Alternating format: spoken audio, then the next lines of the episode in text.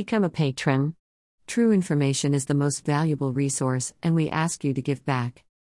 The European Union, EU, is set to uncover plans for an alliance wide advanced wallet, following solicitations from part states to track down a protected path for residents to get to public and private administrations on the web.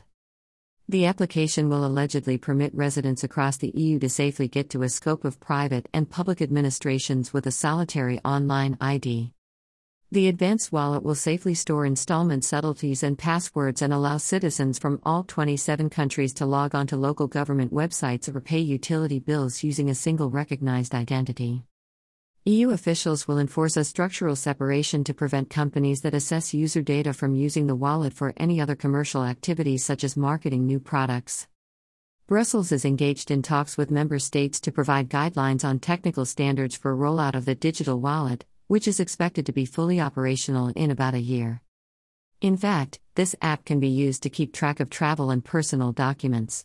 Special payment details and passwords, burgers can be found on the websites of the registers, pay bills, their guides, and other documents, certainly also on the Corona passport, are kept.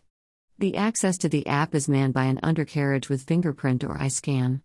The app is a part of an EU wide examination of the existing digital identification process. The current system works on 19 of the 27 EU countries and is not fully compatible.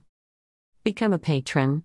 True information is the most valuable resource, and we ask you to give back. Email address Subscribe. Submit a form.